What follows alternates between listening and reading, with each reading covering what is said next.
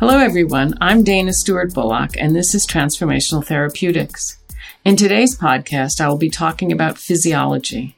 I will, of course, first define it and then talk about how to see physiology in a whole new way, a way that originates in the definition of physiology itself. So, welcome. The word physiology refers to the way in which a living organism or bodily part functions. It comes from the Greek for natural philosophy.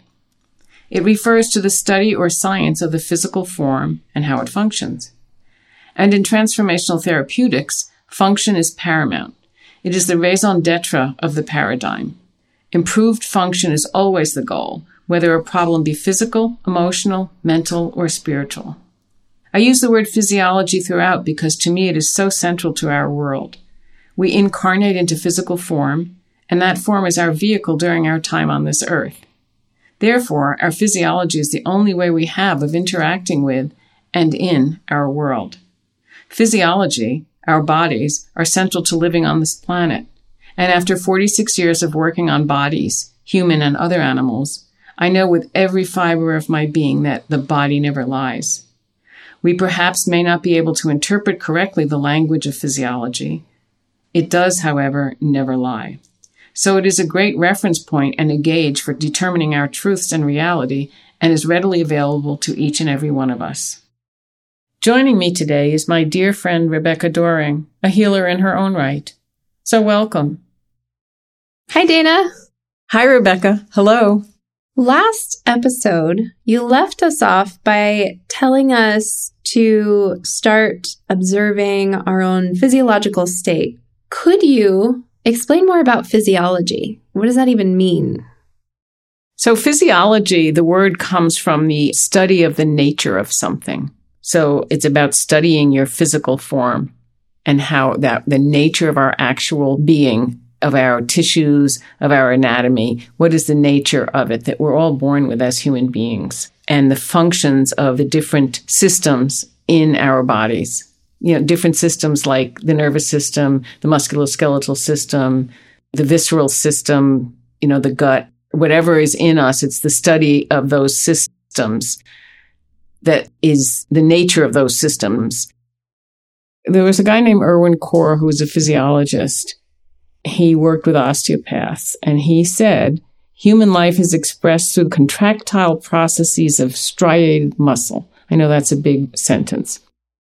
What he said is we begin to see that even the highest intellectual activity is lacking in value except insofar as it can be acted out in and upon the environment and by being communicated to others. So we have this vehicle and unless it can move and function, it's sort of not very valuable. And he said the musculoskeletal system is the primary machinery of life. You know, we talk about heart and viscera and brain and everything, but without your musculoskeletal system to carry out the commands of those other systems, you're not functioning in the world. Inherent in the nature of those systems, if, if we're born pure, so to speak, and those systems are all on board, they have a health to them that is inherent in them. And over time, we tend to lose that healthy aspect of them through disease, through pathology, and studying their potential and knowing what their potential is then allows one to use the physiology as a gauge for where we are. How does this apply to your model? Because the physiology itself has a language. Each one of the systems has its own language. And in our physical form, the different systems speak to each other. They have a, actually have a common language. It's really interesting across circulation, neurology, orthopedics, musculoskeletal. All of those systems have to work together in order for us to function. For sure. Which I want to take a moment in case if anyone listening to this episode, if this is your very first episode, I would highly recommend that you go back and start with episode one, learn a little bit more about some of these terms in particular, language, and understanding what this model is about. That being said, if you just listen to this episode, you'll still gain a lot of value. But if you find yourself feeling a little bit confused, this podcast works really well listening to it in order. So, knowing the physiology and the definition of the physiology and that it all has language, how can we use this? Well, I like to see the body as our vehicle or the house that we live in. And you can liken it to a regular house with the wiring and whatever other things go in a regular house. But we're living in this. And it's how we interact in the world, with the world. We're in these bodies through which we interact in the world. And so these bodies talk to us constantly. Some of the language we hear, some of it is unconscious. Our heart, we don't sit and listen to our heart, but it's working or we wouldn't be functioning. We tend to listen to pathologies that appear. Otherwise, our body just works for us. But, but what goes into that is huge. And so it, there's a constant communication between systems and from systems to us if we hear it. How do you hear it? Well, the way that I see it is we hear it unconsciously all the time. It moves us through the world. However, if we come up with an ache or a pain or a, a boo boo or a disease, we as a society tend to hear it louder. We then tend to label it. So the language that the body is speaking is oftentimes labeled by our culture. So, if, for instance, um, my brother once said to me that he had arthritis, and that was a full stop. And he had no idea what that meant. And so, for him, pain equaled arthritis, end of story. For me, arthritis is the result of abnormal wear and tear on joints. So that opens up a whole nother world because you can say to somebody, so you have abnormal wear and tear on your joints. Why? What are you doing? What is it posturally? What is it activity wise? What is it nutritionally that you haven't addressed that's damaging your joints? The other thing about the body, from my experience, is it has an inordinate ability to heal itself if it's given the encouragement and the right circumstances. I like to tap into that natural healing, natural being the word. The nature of the body is that it can heal itself in a lot of ways. Can you tell me more about that? About how the body can heal itself? a simple example with arthritis is if I were to look at his arthritis as abnormal wear and tear on the joints.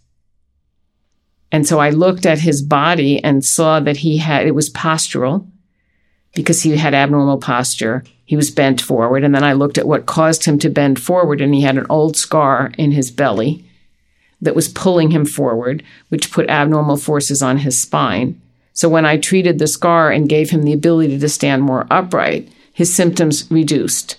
And that was just over a short period of time. I've seen patients where it's pretty clear that if you have an injury like a whiplash injury, if you change the mechanics or how the the spine is being influenced and the posture, you can have resorption of abnormal bone growth over time. The body's just brilliant. If it doesn't need the extra bone for stability, it will resorb it. And I've seen that personally in treating people, and I've seen it in changes on x ray.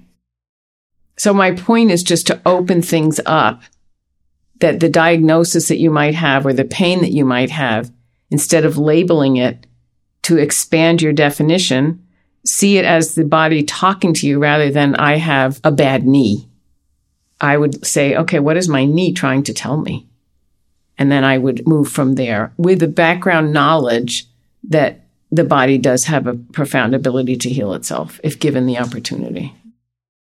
Could there be other things that the body is telling you besides just posture? Like, could there be physiological states or emotional states that are tied into that too? Yes, I, I believe, I know that the emotional states are actually manifested in the physical form.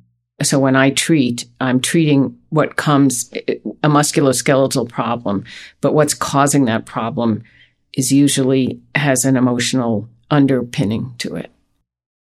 Carl Fried Graf von Durkheim, who was not only a diplomat but also a Zen master and a psychologist, said, and I quote, There is no psychic structure and no inner tension which is not reflected in the body.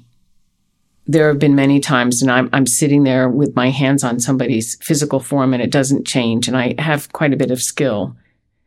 And then I start talking to the person because I fundamentally believe that the body never lies. The physiology never lies. It's talking to me. It's talking to the patient who may not understand it, but I understand it.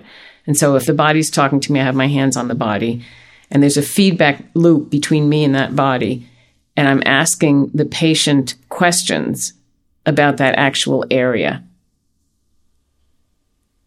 If the area doesn't change, if the physiology underneath my hands does not change, then I know we're not on to the actual reason for it being tight or sore or whatever. And so I will keep questioning until the answer that changes the physical form underneath my hands comes. And then there's what we call a release, and it changes the actual physiology in those tissues. Could you tell me what a feedback loop is? For me, uh, everything is a feedback loop.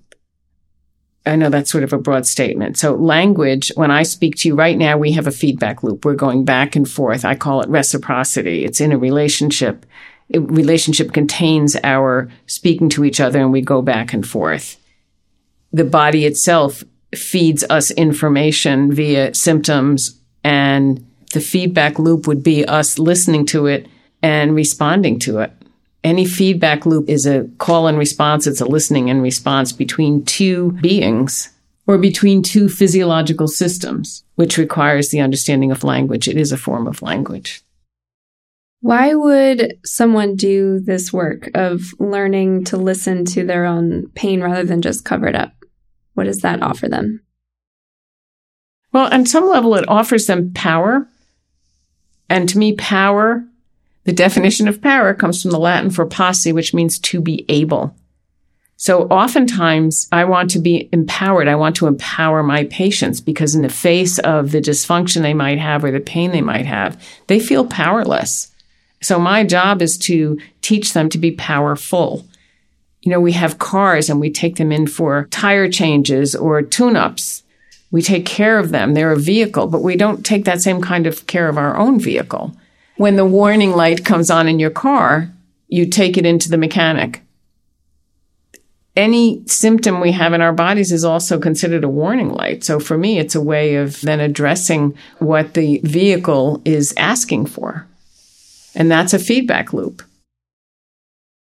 So when someone is empowered or feels like they have power over their body, what does that offer them? Well, to me, it's not over your body. It's power within your body that you have an ability within your body. If there's something you cannot do because your your body is stopping you, let's put it that way. Once you can change that, you feel powerful. You feel full of ability. And it can be something as simple as, you know, standing up from sitting down may be difficult, but it, it influences everything. And when you can change that, you feel empowered and not just empowered, but more functional. Basically, a lot of this model is about power and being able. And being able means being functional. And I don't mean power over anything or anyone. I mean power within things. And that power within comes from the ability. And that ability manifests as greater function. So this little child that I talked about in the last episode, within the stressful time of trying to put a peg into a hole, lost power.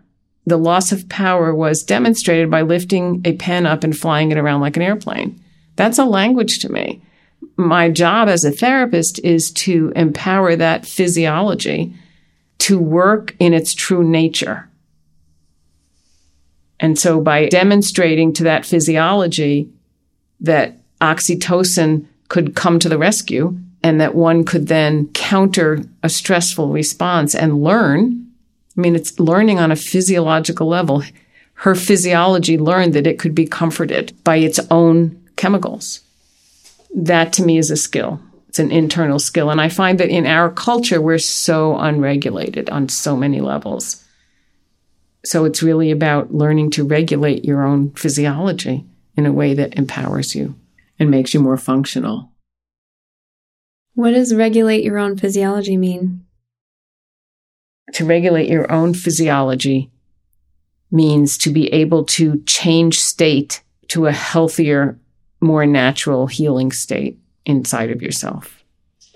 And a healthier state within yourself is, is reflected by normalizing or having healthier feedback loops within your physiology itself. So feedback loops between the different systems inside of you are what actually regulates you. And those feedback loops consist of a language that's internal to the different systems of your body where they speak to each other and produce balance within your physiology and within your system itself. Could you kind of summarize what we've gone over a little bit by answering the question? What would you love someone to walk away with this episode from? What, what would you love them to do with this information? I would love them to see their body in such a way as its nature is the ability to carry us through life, the ability to heal, the ability to talk. The body has a huge amount of language and it's talking to us all the time. We don't necessarily hear it or we interpret the language that it uses in a way that isn't healing, that doesn't grow us. So that would be the main thing I would want to, to change your perception of your body. It's your vehicle. It's how you interact with the world. It has enormous abilities to heal itself and it has its own language and it talks to us all the time. If you were to tell me to do one thing this week to start practicing that concept, what would that be? I would say just to notice that you're in different states at different times with different people or under different circumstances. And maybe for now to label the state and just to notice. This is fear, this is anxiety, it's associated with this person or this happening. That's what I would want. And to see that as your body talking to you, not as something bad, not as something that needs to be suppressed. It's simply talking to you. And you can learn information. Your body's sending you information molecules. It's your ally. If you're enjoying this podcast, be sure to hit subscribe so that you never miss an episode. Sometimes we drop bonus episodes, which only those who are subscribed gain access to, so definitely don't miss out on them. Hit subscribe, leave us a quick review, five star rating. We would love to have you in our community.